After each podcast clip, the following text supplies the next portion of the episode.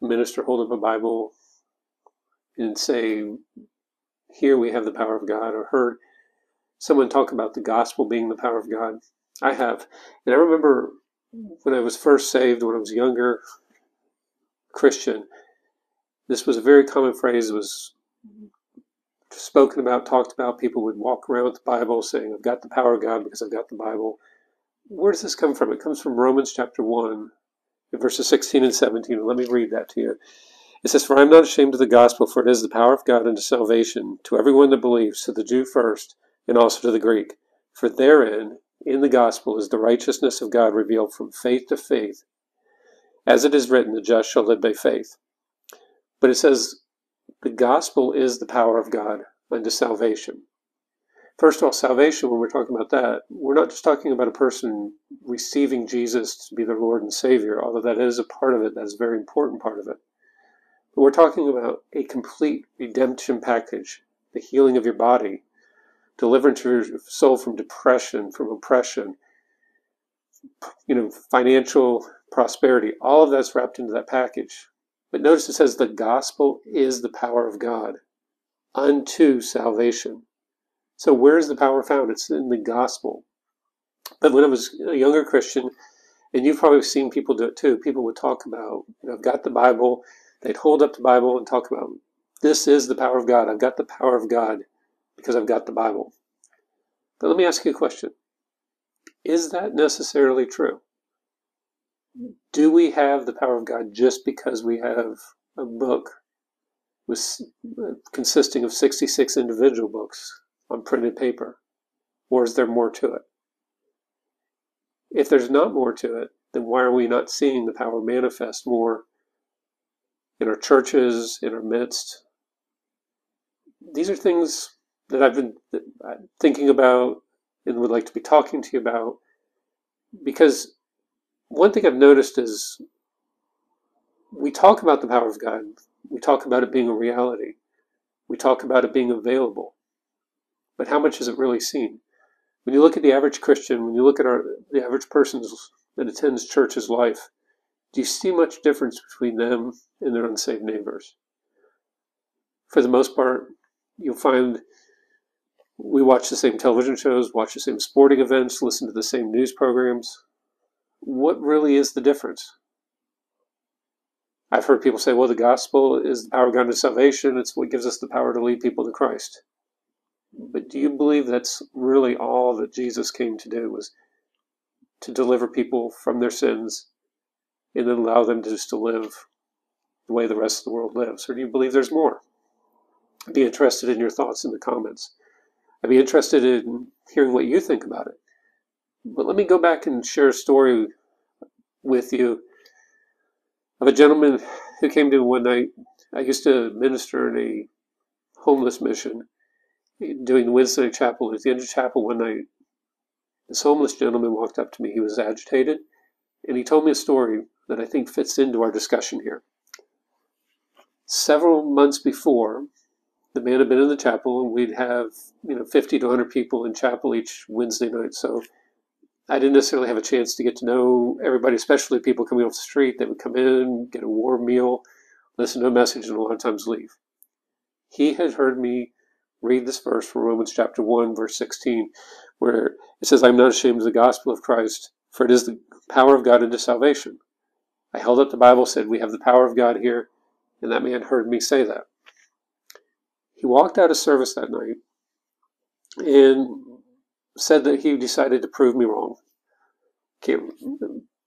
Was just randomly, he went to a local liquor store, bought a bottle of alcohol, and he had a Bible from the mission. He sat down on the sidewalk outside the liquor store, and the Bible fell open to Philippians chapter 1.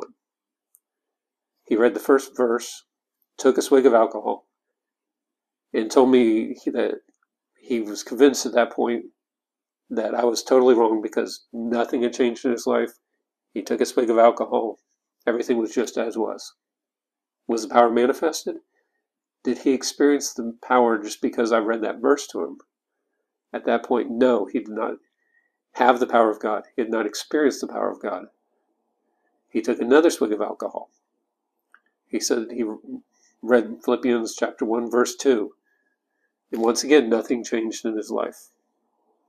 He read the verse, said, I've proven that preacher wrong. And he was very, in his own words, he was very proud of himself because he had proven me wrong by being able to read a verse and take a swig of alcohol. So he had the printed Bible. He read it, but no power manifested. But Paul said, I'm not ashamed, for the gospel is the power of God unto salvation. So we take that story, we move forward, and that man did this day after day for the past previous few months before he talked to me. I didn't know any of this was happening. He didn't come to me in service each week to gloat and tell me that he had proven me wrong. But he went through each verse of the book of Philippians, verse 1, verse 2, all the way through chapter 1, then he went to chapter 2, all the way to the end of the chapter, chapter 3, until he would pass out. When he'd wake up, he'd repeat. When he got to the end of Philippians, for some reason, may have been the Holy Spirit leading him, he'd start over with chapter 1.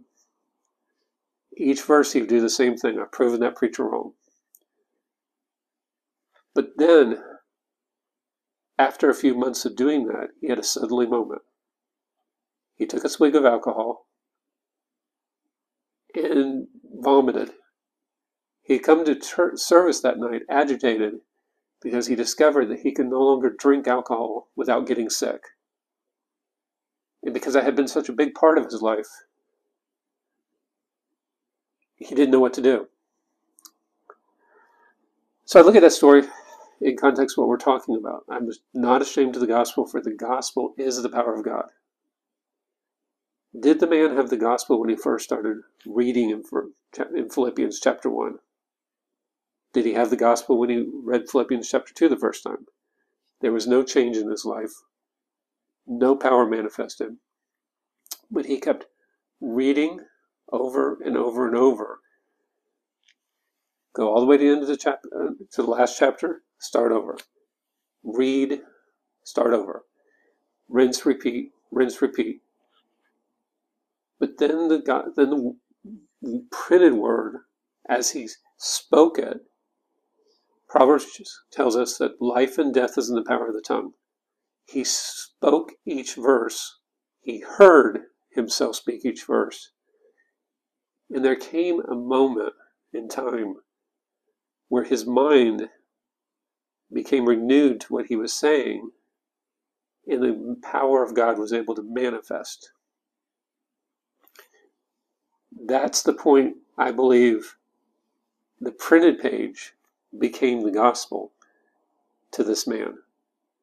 And one thing I'm seeing today, as I'm looking around looking at this, is I think because we have not taken the time to meditate upon the word, to let it get into our soul. And when I talk about the soul, I'm talking about the mind, will, intellect, and emotions. When you receive Jesus as your Lord and Savior, and accept Him to be your Savior, and receive the experience that the Bible calls being born again, your spirit is changed instantaneously. Paul said, "Old things are passed away; behold, all things become new." You become a brand new creation in Christ Jesus, but that does not necessarily affect your physical body. It doesn't necessarily affect your soul, which is mind, will, intellect, and emotions, but it affects your spirit. Your spirit is recreated. One translation, it says, it becomes something, a creation that never existed before. You become a brand new creature in Christ Jesus. But your soul still needs to be renewed to the Word of God. Your body will not be affected by the change that occurred within until you change the way you're thinking within. And we're going to talk about this a little bit, but going back to that gentleman, he started reading the Bible. He was not doing this ignorant. He was basically doing this ignorantly. He didn't know what he was doing. He was just wanting to prove that the church, the gospel, there was no power really in the gospel to be had. He read a verse, read a verse, read a verse. He heard himself read the verses until it got down into his soul, took root in his soul, and the life of God then was able to manifest into his physical body, bringing deliverance. And one thing we'll see is, as we have these discussions and look at this, is there are certain laws that govern the Word of God. The interesting thing in this case with this man was he was not born again. He was not a Christian.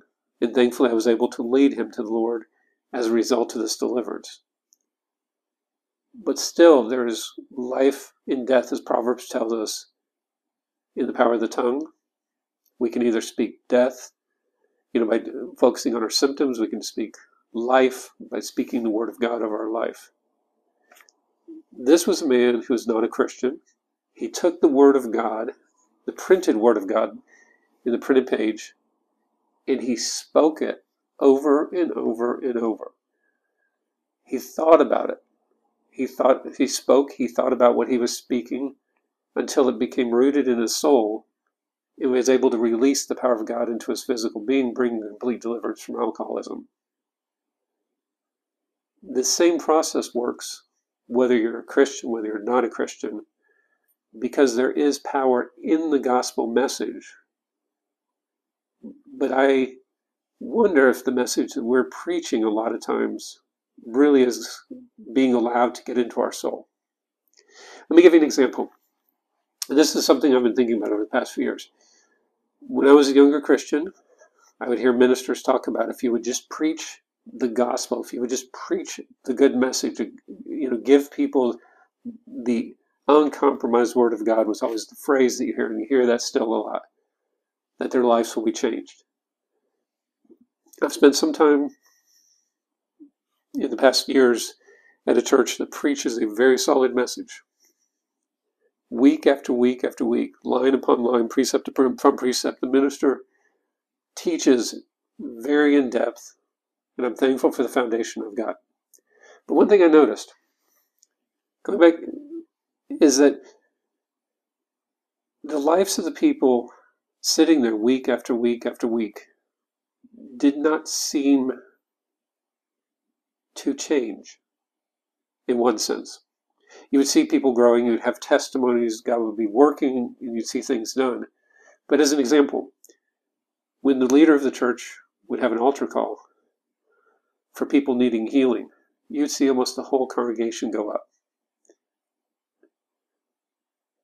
You'd see people suffering with the same symptoms, the same sicknesses as their unsaved neighbors or their friends and family members who were not in churches that were teaching as in depth as what they were receiving. So they would hear it week after week. But how much change was it really bringing to their lives? Because it's not enough just to go into church on a Sunday morning, Wednesday night, Friday night, whenever your church meets. Hear a message, maybe an hour message, a half hour message, whatever your minister does, walk out and expect your life to be changed. What would have happened to that homeless gentleman we talked about if he had just heard himself one verse, proven that preacher wrong, and just shut the Bible and stopped right there?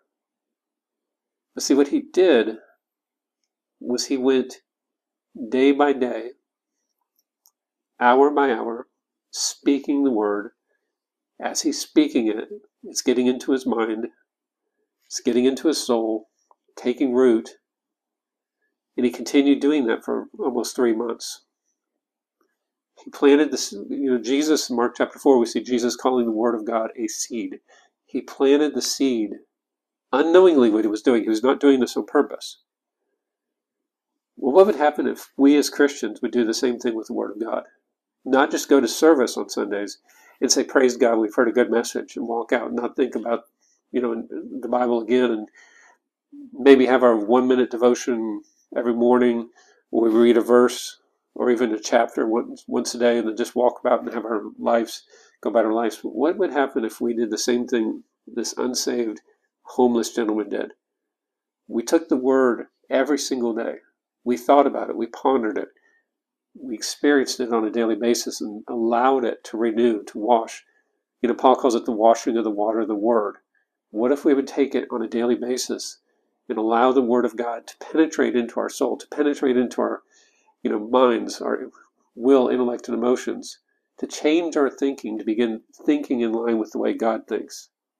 If you have received Jesus as your Lord and Savior, gone and experienced what the Bible calls the new birth, if you're a Christian, you already have the life of God within your spirit. In Romans chapter 8, we see that you have the same power that raised Jesus from the dead. But if you look at most Christians, our lives are powerless. We go around praying, crying out to God for revival, crying out for the power of God to manifest. But it's within us. It's just not being released because we're not taking time to allow the Word of God to get off the printed page, to renew our minds, to renew us, our thinking to the way God thinks, allowing us to begin to operate in the power that Paul talked about. So Paul talked about, I'm not ashamed of the gospel, for the gospel is the power of God unto salvation. The Word of God, the printed Word of God, has the potential to release the power of God. But just sitting, studying it, developing intellectual knowledge of it, there's a lot of people, a lot of scholars who could quote whole chapters, but it's not revelation knowledge to them. They've not taken the time to allow it to become more than an academic exercise, and their lives are powerless. So it's not enough just to have the printed book. We have to take the Word on a daily basis and allow it to begin to take root within our souls. We need to allow the Word to wash over us, as Paul called it, the washing of the water of the Word. I've referenced that previously. We need to allow the Word to wash over our soul, to begin to change our thinking. And this is not something that happens by accident. You can walk in the power of God. You can release the power of God in your life on purpose, but it will require you to take time on a daily basis to study, to meditate, to think about, to ponder the Word of God. Think about Smith Wigglesworth was a gentleman who was used mightily in the power of God.